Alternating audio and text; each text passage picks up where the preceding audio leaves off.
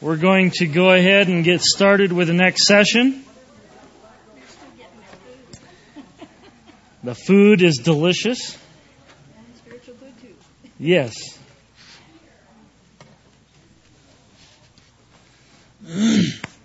Good to see you all here.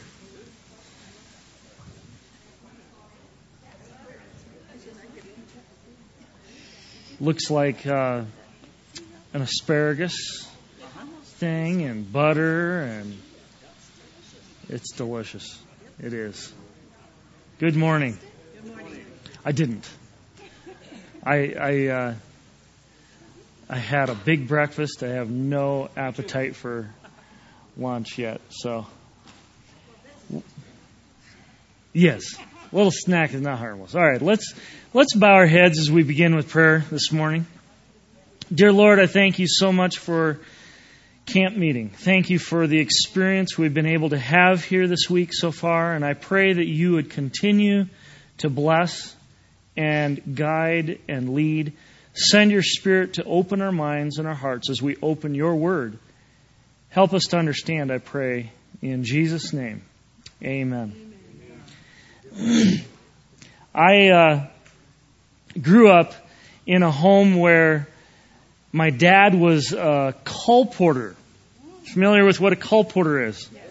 Um, selling the books. That's that's a French word for peddler of books. Colporteur, and uh, it's a term that we as Seventh Day Adventists use uh, describing the literature evangelism ministry and the work that goes on with that. My dad did that for 18 years, knocking on doors, and uh, uh, I swore that I would never follow in his footsteps.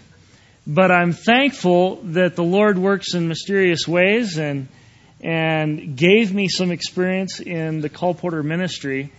Um, I did that myself for eight years, um, full time as well as leading in student literature evangelism programs. And I look forward to this coming Sabbath afternoon I'm sure you do too, because this Sabbath afternoon, I think it's at 2:30.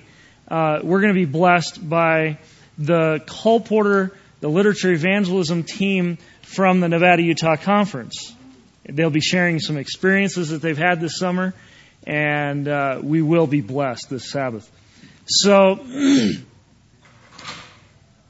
remember yesterday we we talked a little bit about Nehemiah as a man of prayer in my colporteur experience, that is probably one of the most important lessons I learned was the value of prayer. Uh, I I just like to share an experience I had. One day, I just one day out of the summer, I decided to uh, pray about everything. Did you hear me? I decided to pray about everything for one day. And I discovered something that day. It was powerful. Um, now, I'm not suggesting that every day must resemble something like what I experienced. That's not it at all, because the Lord is going to work in your life differently than He worked in mine. But can I emphasize the importance of prayer too much? I don't think I can. I think prayer is far more important than what I, anything I can say today. His word, the Lord speaks for himself and how important prayer is. I got up in the morning and I decided I was in charge of, of five students that summer, the same five students all summer long.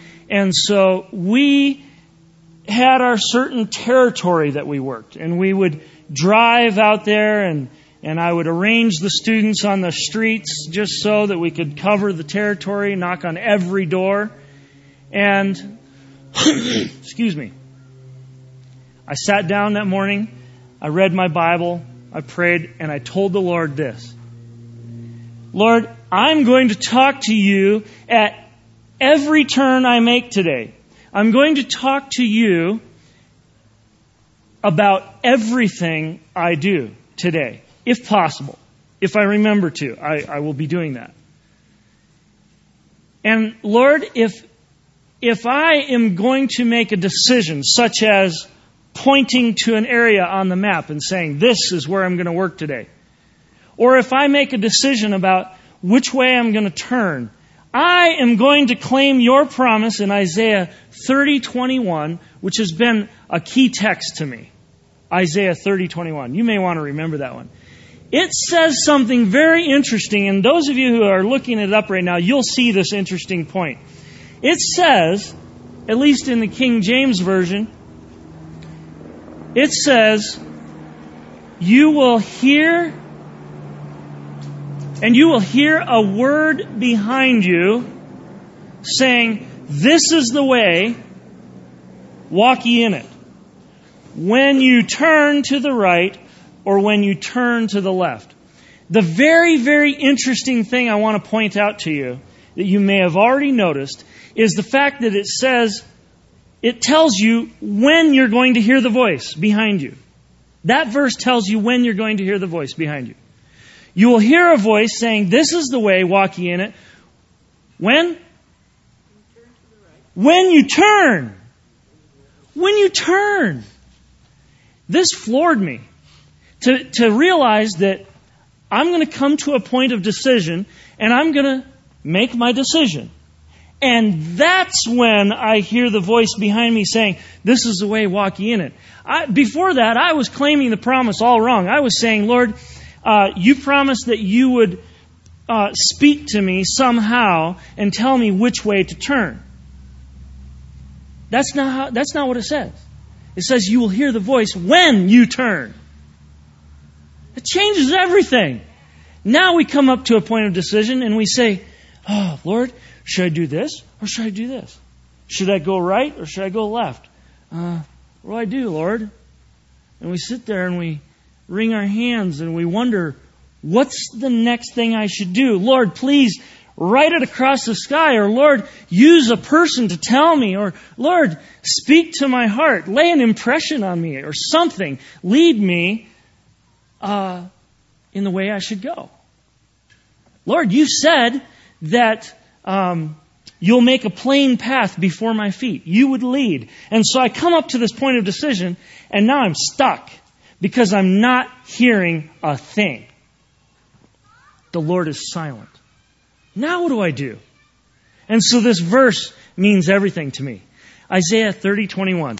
You will hear a word or a voice behind you saying, This is the way, walk ye in it, when you turn to the right or when you turn to the left. Now, if you turn to the right or you make a correct decision, let's say, you're going to hear a voice behind you. I don't know what that sounds like to you, but I know what it sounds like to me. Okay? When I hear that voice, it says, You're doing the right thing. And it's powerful. Now, on the other hand, if I make the wrong choice, if I go down the wrong path, if I choose something that is less good for me than the right decision would have been, what am I going to hear? The same message. The same message. He says, I'm going down this way, right? He says, This is the way. Walk ye in it. Right? And then I realize, oh, okay, I'll go the right way. Does that make sense? Okay. Exactly. I, I asked the Lord, I'm going to point at the map. I'm going to submit every decision I make today to you for affirmation or not, uh, and I'm going to listen for your voice. Now, I'm a thick headed human being that can't see beyond the end of my nose. And so I, I actually was brazen enough to tell the Lord, to, to share with the Lord what my desire was as far as how He should speak to me. I asked Him, Lord, could you affirm in my heart that I'm doing the right thing by simply letting me do the right thing. Are you with me? Is that confusing? Okay. He could speak to me and tell me I'm doing the right thing simply by letting me do the right thing. Are you with me? On the other hand, if I do the wrong thing, Lord, could you sort of put a question in my mind? Like, uh, you know that look on my face, like, uh, maybe, eh, maybe the other way. Eh, you know? That's all. And I can't really describe to you what it was that day, what, how, how uh, that felt. But it was, that was my request to the Lord. I pointed at the map. I said, This is the area that I'm going to work today, Lord. Nothing happened. Nothing happened. So I, I took that and I said, Okay, Lord, the silence tells me this is what you want me to do. Okay? Then I went out, collected my five kids. We got in the vehicle and drove down the interstate. there were three exits that go to the general area to which I wanted to work that day.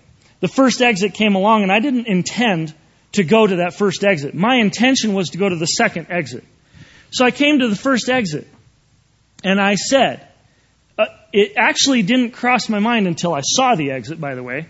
I got to the exit and I was like, oh, I should ask if the Lord would rather me turn on this exit instead of going down the interstate. Remember, I was, I was submitting every little detail of my entire day to the Lord. I'm not even going into all the details. It would be a forever long story. It was a cool experience. It was an awesome day. I'll tell you that much.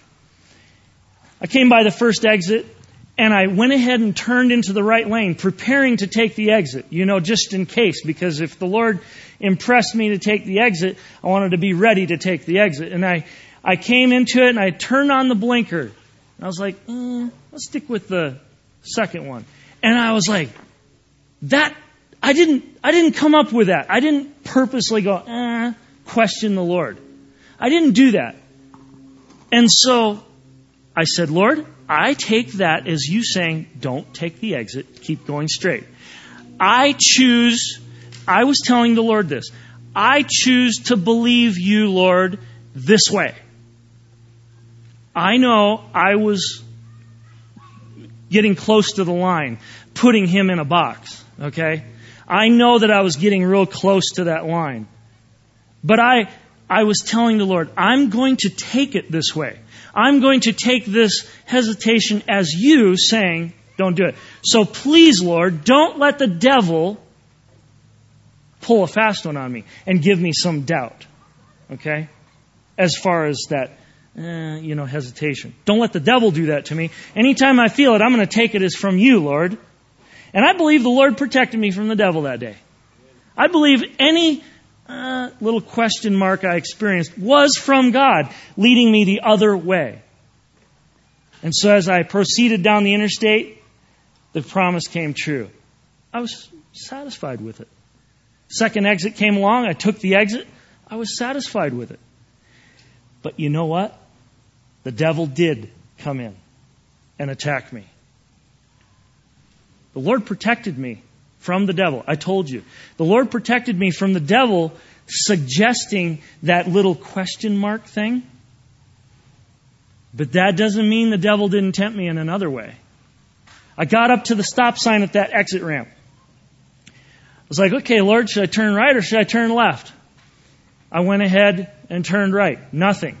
Now, there were two instances in a row, that is taking the exit, and taking a right at the stop sign when I felt nothing. Are you with me?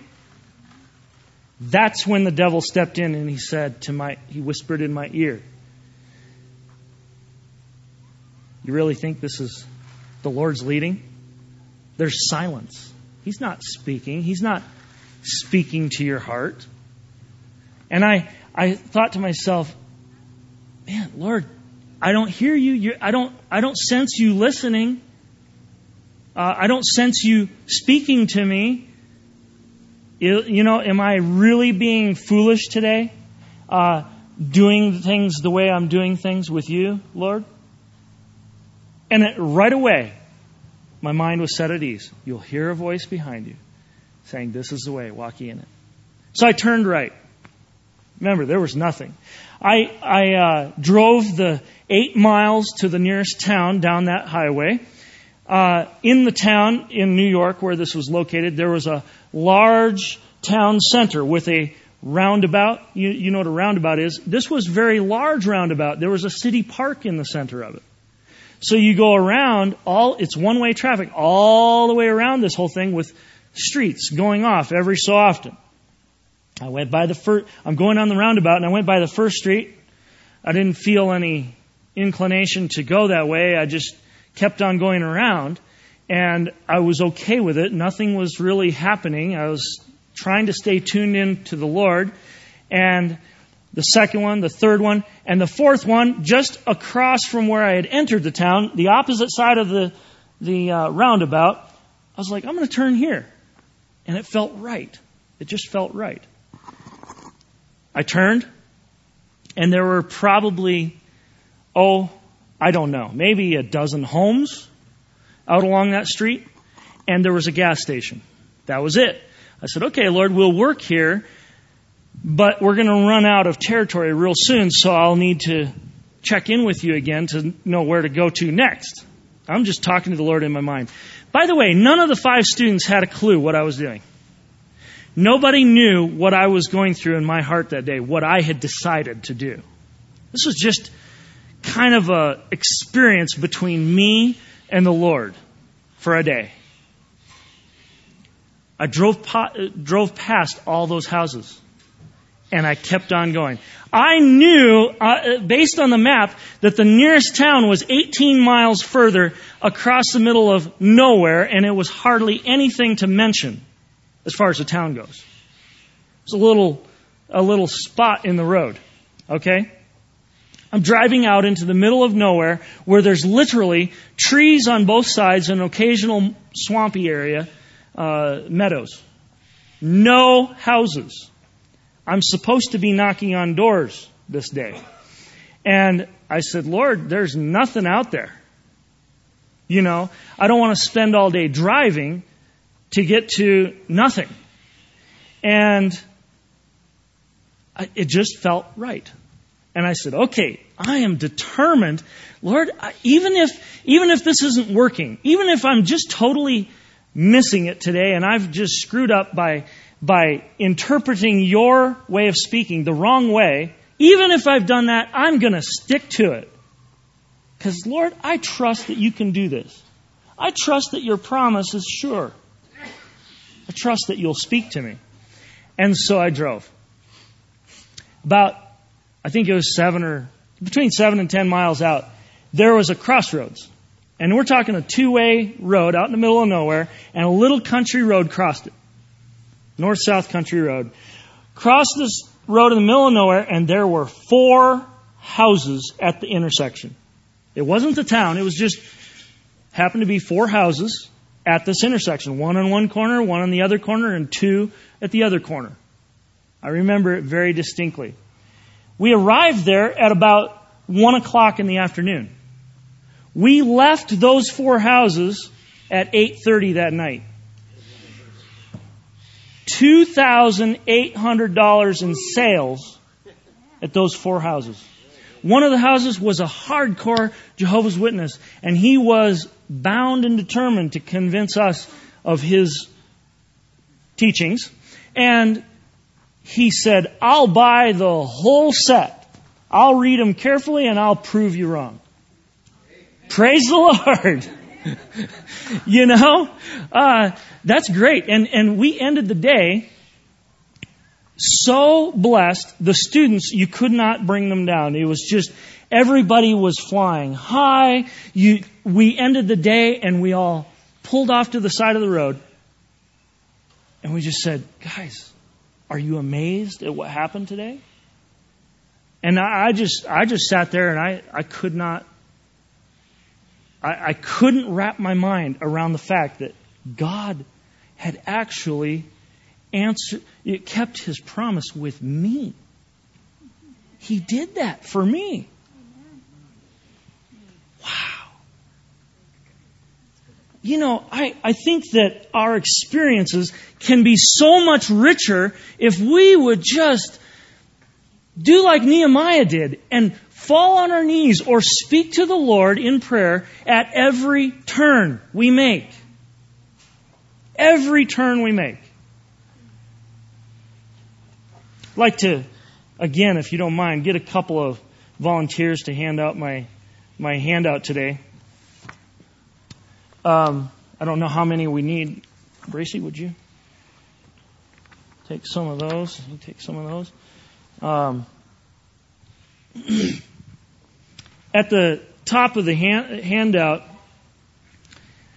I mentioned the fact that Nehemiah dealt with issues. He dealt with problems in life. And all of us have problems in life to deal with. We've got decisions to make. We've got all kinds of issues that come up vehicle problems, family problems, um, relationship problems, you know, um, in our social life, whatever it might be. We've got um, the church problems to deal with. Uh, some are more closely connected with the political issues that we face all the time. Uh, it doesn't matter what the issues are we face in life. I believe the Bible deals with every one of them. And we can find encouragement and answers for every difficulty that arises in life. Nehemiah actually faced all kinds of problems. We realize that what he was doing is embarking on the work of rebuilding Jerusalem, was he not? As I mentioned yesterday, I'd like to look at this whole story as not just rebuilding the city, the broken and ruined city of Jerusalem, but a rebuilding and reconstruction and the renewing and the revival of a dead and broken, destroyed life. We all know them. Lives that have, that are lying in ruins that need rebuilding, reconstruction. That's the story of Nehemiah. And we begin with chapter 4 today. The enemy threatens to attack. says in verse 1 of chapter 4, when Sanballat heard that we were rebuilding the wall, that he was furious and very indignant and mocked the Jews. Does this sound like a problem? Nehemiah faced extensive problems. And this Sanballat guy, spoke in verse 2 before his brethren and the whole army of Samaria and said, What, what are these feeble Jews doing? You like to be called feeble? What are these feeble Jews doing? Are they going to fortify themselves? Are they going to, are they thinking to offer sacrifices? That is, are they thinking to renew the whole Jerusalem thing and the temple and all that? Do they really think they're going to do this? Are they going to revive the stones from the heaps of rubbish? Come on now. Are they going to revive the stones from the heaps of rubbish? Are there stones that need reviving in your life? And does the Lord think He can do that in your life? Absolutely, He thinks so. Now, Tobiah, in verse 3, was beside Sanballat and he said, Whatever they build, even a fox, if, if, even if a fox goes up on it, it'll break it down. then in verse 4, we see how Nehemiah responds. How does Nehemiah respond to the mocking that we see in verses 1 through 3? I, I left some blanks open there. You, you feel free to take some notes if you want to.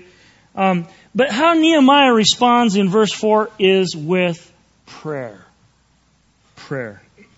Hear, O our God, for we are despised. Turn their reproach on their own heads and give them as plunder to a land of captivity. Don't cover their iniquity. Do not let their sin be blotted out from before you, for they have provoked you to anger before the builders. Lord, your name is at stake here. Remember their iniquities um, give them as plunder. Now, you all know the teaching of Jesus Christ. He said, what did, he, what did Jesus say? He said, love your enemies. Do good to them that despitefully use you. How do we gel that teaching with Nehemiah, a man of God, Nehemiah, a man of prayer? How do we, how do we gel the teachings of Jesus with this prayer to bring his enemies to plunder? How do we do that? Let me tell you, my suggestion is Nehemiah is no ordinary man. He's not all hurt by this mocking that took place. He's not all, oh Lord, they've they've they've just mocked me. Uh, kill him. He wasn't speaking from that. Nehemiah was a powerful man, and he was a godly man, and he was a leader, a powerful leader. Good example of leadership for all of us, by the way. Nehemiah is coming from a position of leadership in defense of God's people. And he stands up against the enemy. He prays to the God of heaven to rebuke the enemy in defense of God's people. That's where Nehemiah is coming from. Did you know that Jesus also said that if someone were to offend a young one, that it would be better for that person if a millstone was tied around their neck and drop them in the middle of the ocean? Coming from the mouth of our Savior and Lord Jesus Christ, I take that as powerful. That's another example, the best example of leadership in defense of the people of God. That's beautiful, isn't it? Isn't that neat? All right. They conspire to kill. Look at uh, verses 8 and 11. Just those two verses. It says in verse 8 of chapter 4, all of them conspired together to come and attack Jerusalem and create confusion. Down in verse 11 it says, Our adversaries said, they will neither know or see anything. They won't have a clue what hit them. We'll strike so fast and deal such a decisive blow that they won't even know what hit them. Okay.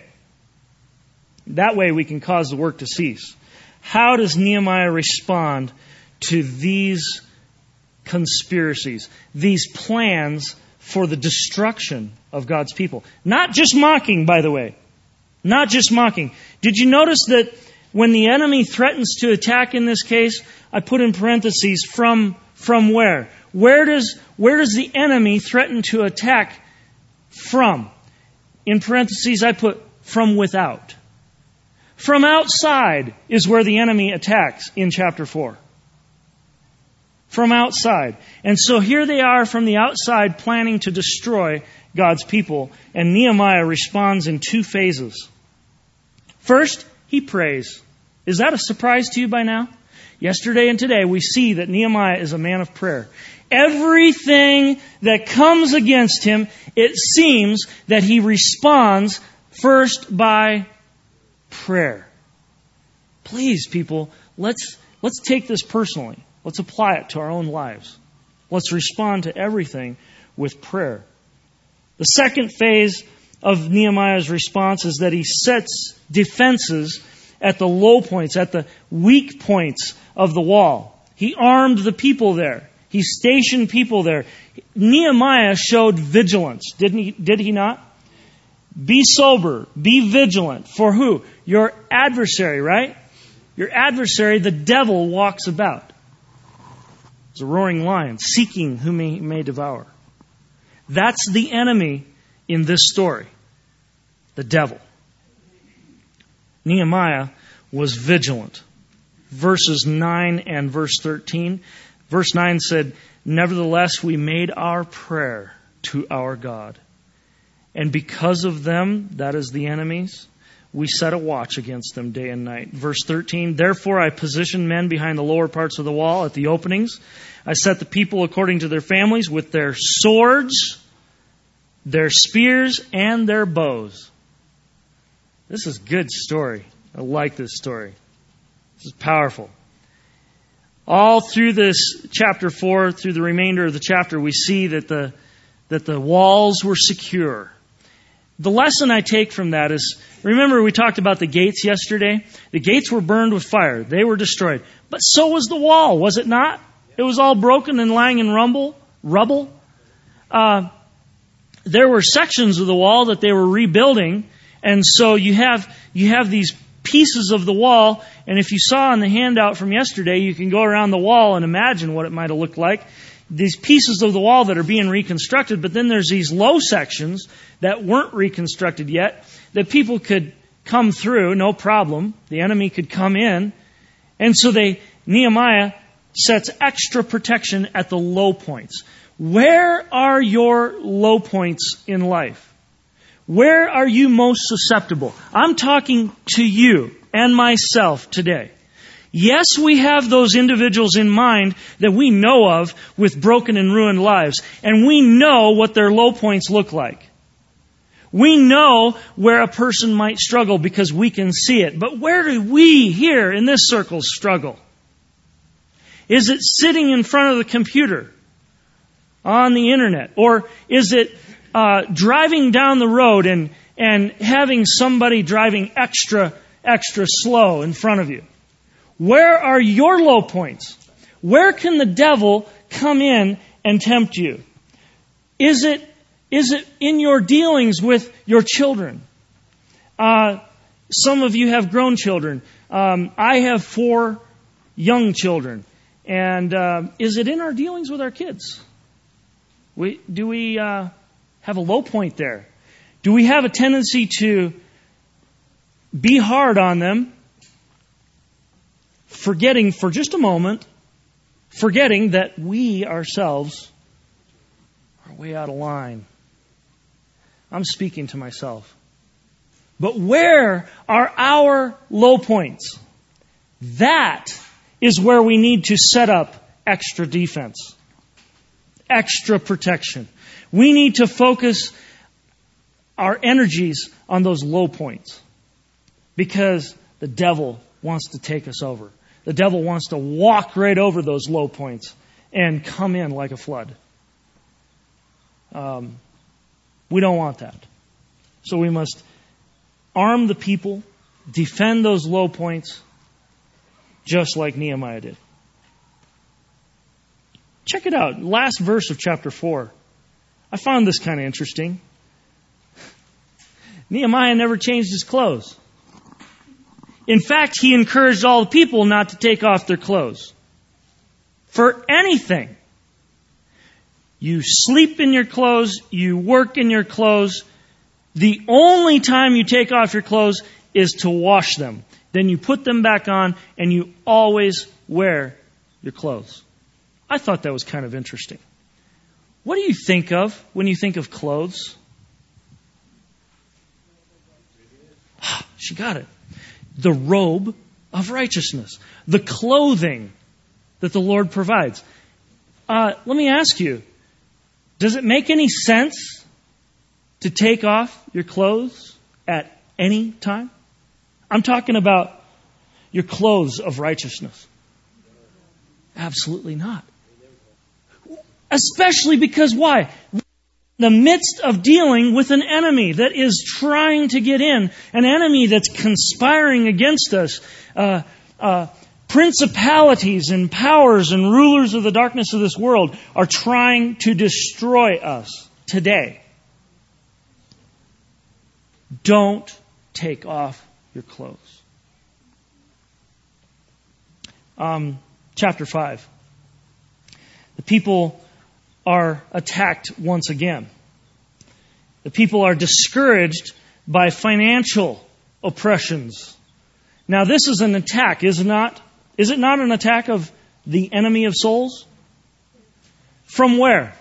Now the enemy in chapter 4 has attacked from outside. Here the people are discouraged by financial oppression. That is the people amongst themselves. So where is the attack coming from? From within. This is how the devil operates if he can't get you from the outside by threatening to kill you or mock you, then he will subtly creep in and work from the inside out. sometimes this is the most devastating attack of all, especially to God's people. Get them down and discouraged and under the burden of financial obligation and and uh, hopefully the discouragement will be too much for the people to keep their eyes fixed on Christ. Poverty in verses two and three. There, these people are poor, like uh, so poor that they've had to mortgage their lands and their vineyards and mortgage their houses just so that they could get food because of the the famine that was in the land.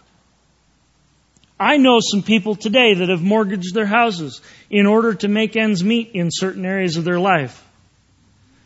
Isn't that discouraging when we find ourselves under financial burden like that? Debt needs to be avoided like the plague, and I can't stand here in front of you and say that I am debt free. I'm working on it though.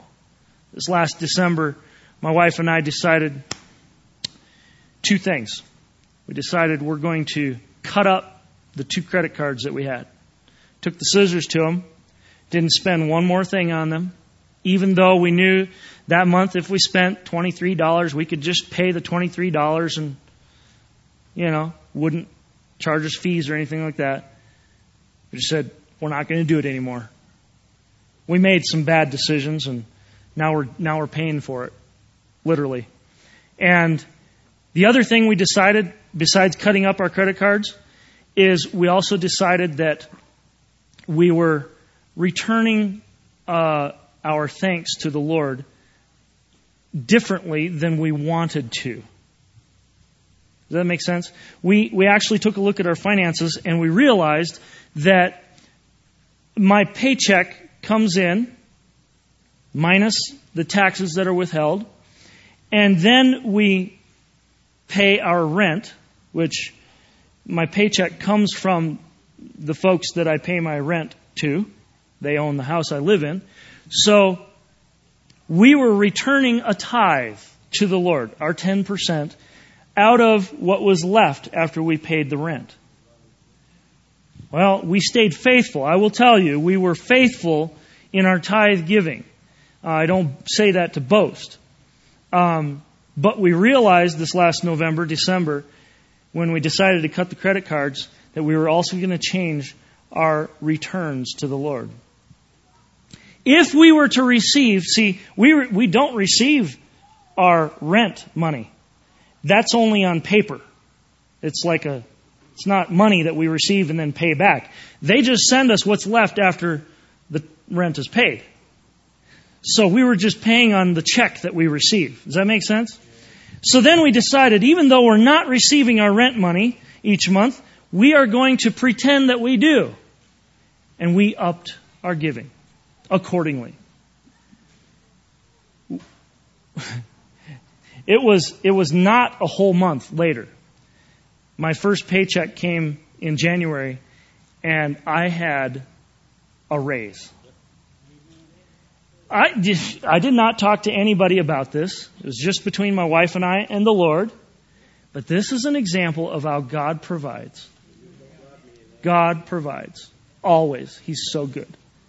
By the way, the raise actually more than took care of the difference that we had decided to make in our returns, and we ended up with more in our pockets anyway.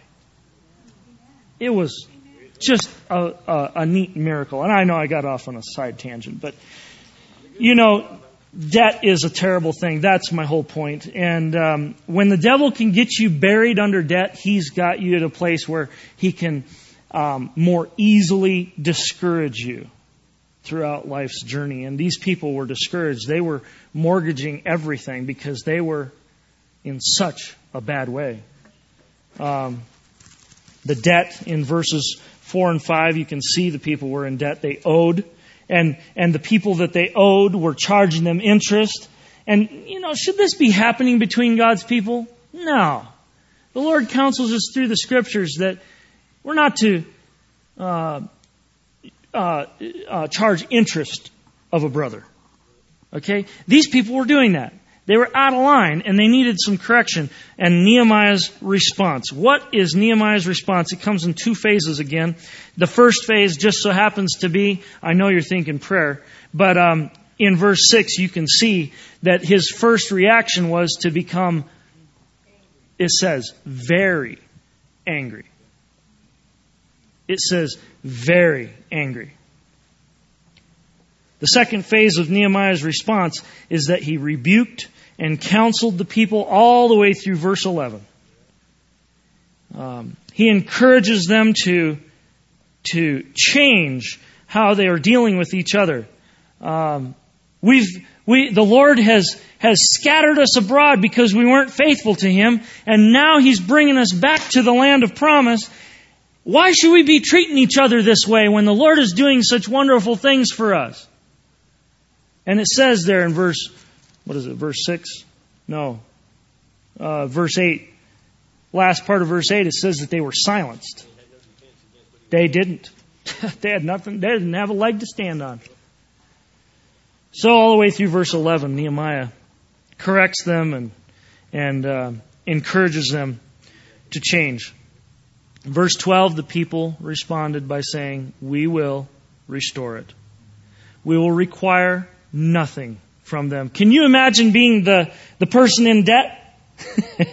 the person under so much stress and discouragement because of what you owe?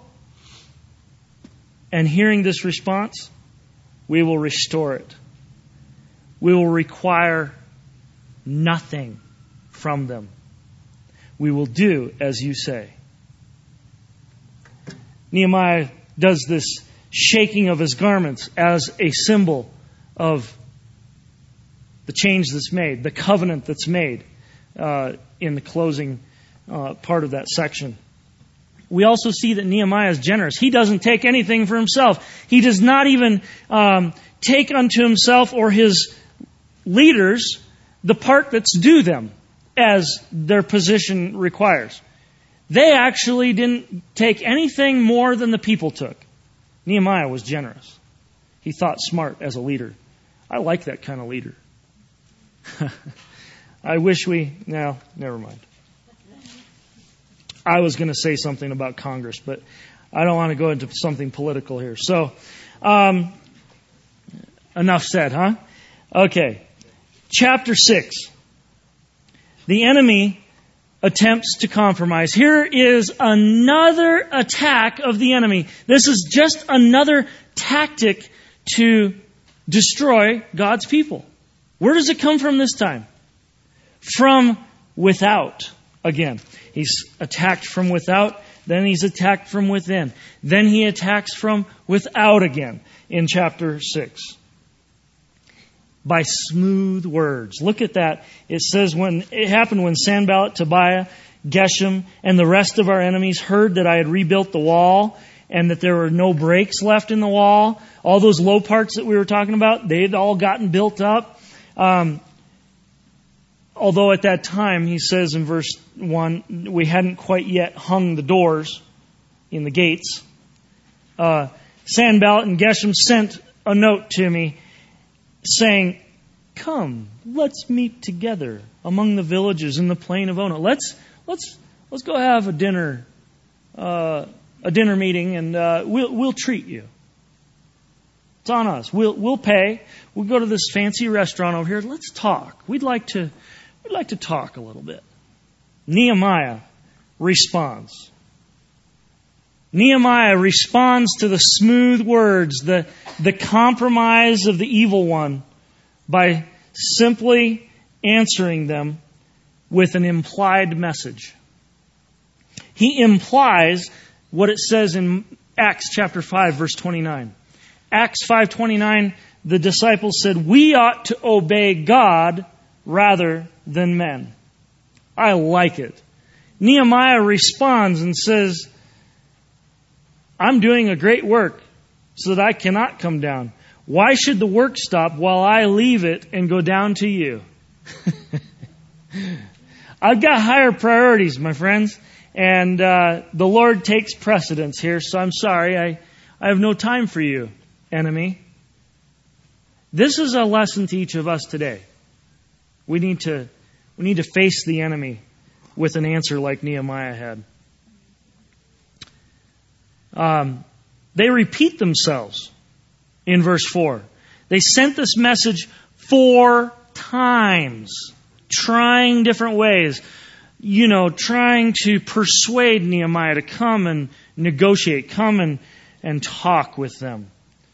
Uh, these, this, this repetition uh, is faced the exact same way. Nehemiah answered them in the same manner. In verse 4, it says, the same manner every time. Time after time. Do you get tired of answering the devil? One of my friends said that he's afraid to totally um, give his heart to the Lord. He's afraid to um, totally make a commitment because he's afraid that his he has to give this up and he has to give that up and he has to have a whole life of constant struggle, constant battle. Well, would you honestly want to give your whole heart to the Lord if, if that's how you viewed it? Yet Nehemiah constantly answers them the same way. He never gives in. He doesn't finally get persuaded down the road. Um, so they try shaming him. Verses 5 through 7, these, this note is written. Um, and he says, Oh, it's um, been reported among the nations that um, you are uh, thinking to rebel, and, and according to these rumors that are flying around, we've heard a lot of rumors about your program here. Um, that you're rebuilding the wall and you're you've got some aspirations to become the king of this new city and and you've appointed prophets and you've done all this stuff and it looks a little fishy. You know, a lot of people are asking some questions, Nehemiah. So they try shaming him. How does Nehemiah respond? Verse 8. I said to them saying, it's, it's not true. there is no such thing as you say being done, but you are inventing them in your own heart. I like it. Is it okay to be direct when we're dealing with the devil? Come on. Let's not, let's not pander with him. Put him in his place. Jesus said, get thee behind me, Satan. Absolutely. We don't have to waste time with him. He's only trying to undermine the Lord and his name. Um, there's a lot of intrigue. I like this, the spying and intrigue that happens. It's really fascinating how Nehemiah deals with it as well. It just so happens that that um, Nehemiah prays in verse nine. Uh, now therefore, O God, strengthen my hands. There we see him praying again. And afterward, I came to the house of Shemaiah in verse 10, the son of Deliah, the son of Mehetabel, who was a secret informer. So Shemaiah was a secret informer for Nehemiah. Uh, that is the elders and the leaders of the city. Shemaiah would go out and find out these things about Tobiah and Sanballat and the other enemies and bring a report back. Well, Nehemiah discovers that in verse 12, he discovers that the Lord had not sent Shemaiah at all, after all. He was not working on their behalf. It says that he perceived that he prophesied against me because Tobiah and Sanballat had hired him. He received a higher paycheck from the other guy, and so he turned coat. Wow. Um, Nehemiah's response in verse 14, My God, my God, remember Tobiah and Sanballat according to these, their works. And the prophetess, this is interesting, they had a prophetess. Uh, the prophetess Noadiah and the rest of the prophets who would have made me afraid. Obviously, we're talking about false prophets. And these false prophets were trying to create fear in the progress to stop the work from being done. Chapter 7. you find a city without organization. And if you're wondering if I'm going to go through the entire chapter of chapter 7, uh, have no fear. We see a long list beginning in verse 6 of people. It's listed out. Again, just a forever long list of people. This is actually a register of the genealogy of those that had come up in the first return, according to verse 5 here, chapter 7, verse 5. And so Nehemiah puts it in print. This is the record. So what can we get from chapter 7? Simply this. I suggest to you that what we see in chapter 7 is a city without organization. We now have a city, don't we? We have it built. It says right there in verse 1, it was when the wall was built and I had hung the doors, and it goes on, but the wall was built and the doors were hung. There's no organization. There's nothing but what? Chaos. There's no direction within the city. And so immediately he goes into organizing the city. That's what this whole list is about. The importance of structure and, and organization so that things move along smoothly and efficiently. Uh, I, I see this as a lesson of chapter 7. Nehemiah's response is to organize. He placed somebody in charge. Uh, happened to be a very close friend, Hanani. Remember, Hanani was the guy who came with his other friends and gave a report in the first place when Nehemiah was at work in the court of the king. So he puts Hanani in charge. Uh, happened to be, he calls him brother. Nehemiah and Hanani were not necessarily, although they might have been, they were not necessarily blood brothers, but he calls him brother. He was a godly man. And that's who Nehemiah selects to be in charge.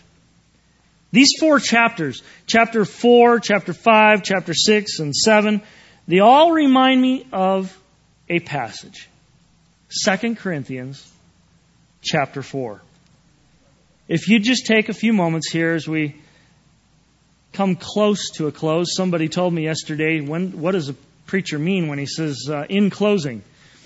And I said, well, maybe 15 minutes. And he said, it means nothing at all. Um, it's so true. I, am not going to keep you more than a couple more minutes, though. Uh, 2 Corinthians chapter 4, beginning in verse 8. We are troubled on every side, yet not distressed. We are perplexed, but not in despair. Persecuted in verse 9, but not forsaken. We are cast down, but not destroyed. Why not? Why are we not distressed? Why are we not in despair or forsaken or destroyed? Why not? I submit that it can only be because of a constant connection between us and God. You know, it baffles the angels to consider how little, I was going to say how much, but really how little us as humans pray.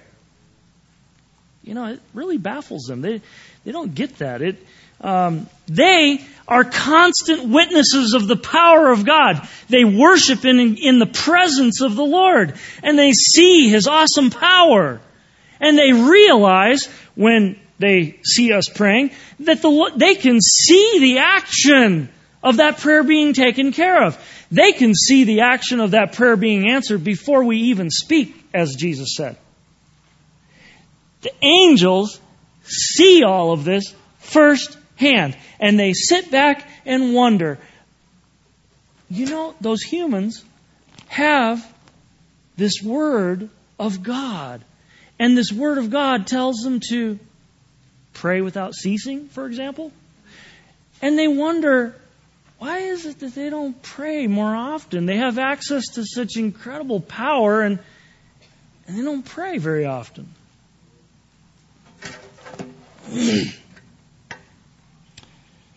the importance of prayer is unmistakable. Is it not in the story of Nehemiah? We see a reconstruction, a rebuilding of a ruined city, and we realize how important prayer was. Because Nehemiah prayed, and we can see the effects of his prayer. We can see what caused him to feel a desire to pray. uh, how much more important is prayer in the work of rebuilding a broken and ruined life? Isn't it of much more importance? I'd like to close today with two quotes, and it's at the bottom of your handout. Great Controversy, page 519. Satan well knows that all whom he can lead to neglect what? Two things. There are two things mentioned here. Prayer and the searching of the scriptures will. No, does it say might or perhaps? Will. Satan well knows that all whom he can lead, lead to neglect those two things, prayer and the searching of the scriptures, will be overcome by his attacks. Are you with me? You will be overcome by his attacks if you neglect those two things. Now, I can't leave you there because I love the beauty of the next statement. Those who will put on the whole armor of God and devote some time, doesn't specify how much, it just says devote some time every day to meditation and prayer, there's the prayer, and to the study of the scriptures, will, there's the word will again, will be connected with heaven and will have a saving, transforming influence upon those around them. Praise the Lord. He is good. I look forward to spending some time with you tomorrow as we go into chapter 8 of Nehemiah. Yes? The armor of uh, God is in Ephesians chapter 6. Yes. 11 through 17. So, Put on the whole armor. ask God come into you, then put your armor on, then go about your business for the day. Amen. Amen. Let's bow our heads in prayer. Lord, once again we come to you, bowing before you, recognizing that you are an awesome God. And it seems so trite to say it that way, but I, mean so much more than what I'm saying, Lord. You know everything. You are all powerful. You're able to see the end all the way from the beginning. You know what's laid before us. And today, on behalf of this body of people, I just want to give us back to you to be guided by your wisdom, by your foresight and knowledge. Lord, you are able to discern the most complex of situations. You have the answer for any situation we might face. Lord, I've, I've not been trusting of you as I should be. You've earned my trust, and I have not been trusting. Would you forgive me, Lord, and forgive each of us for our, for our lack of belief in you, and help us to believe you more. Draw us closer to yourself, and help us to grow closer together to each other, and and um, to move forward, bringing glory to your name. You've promised that we would be given strength. You've promised that that you would be with us to the end.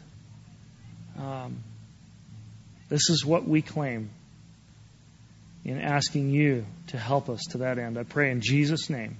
Amen.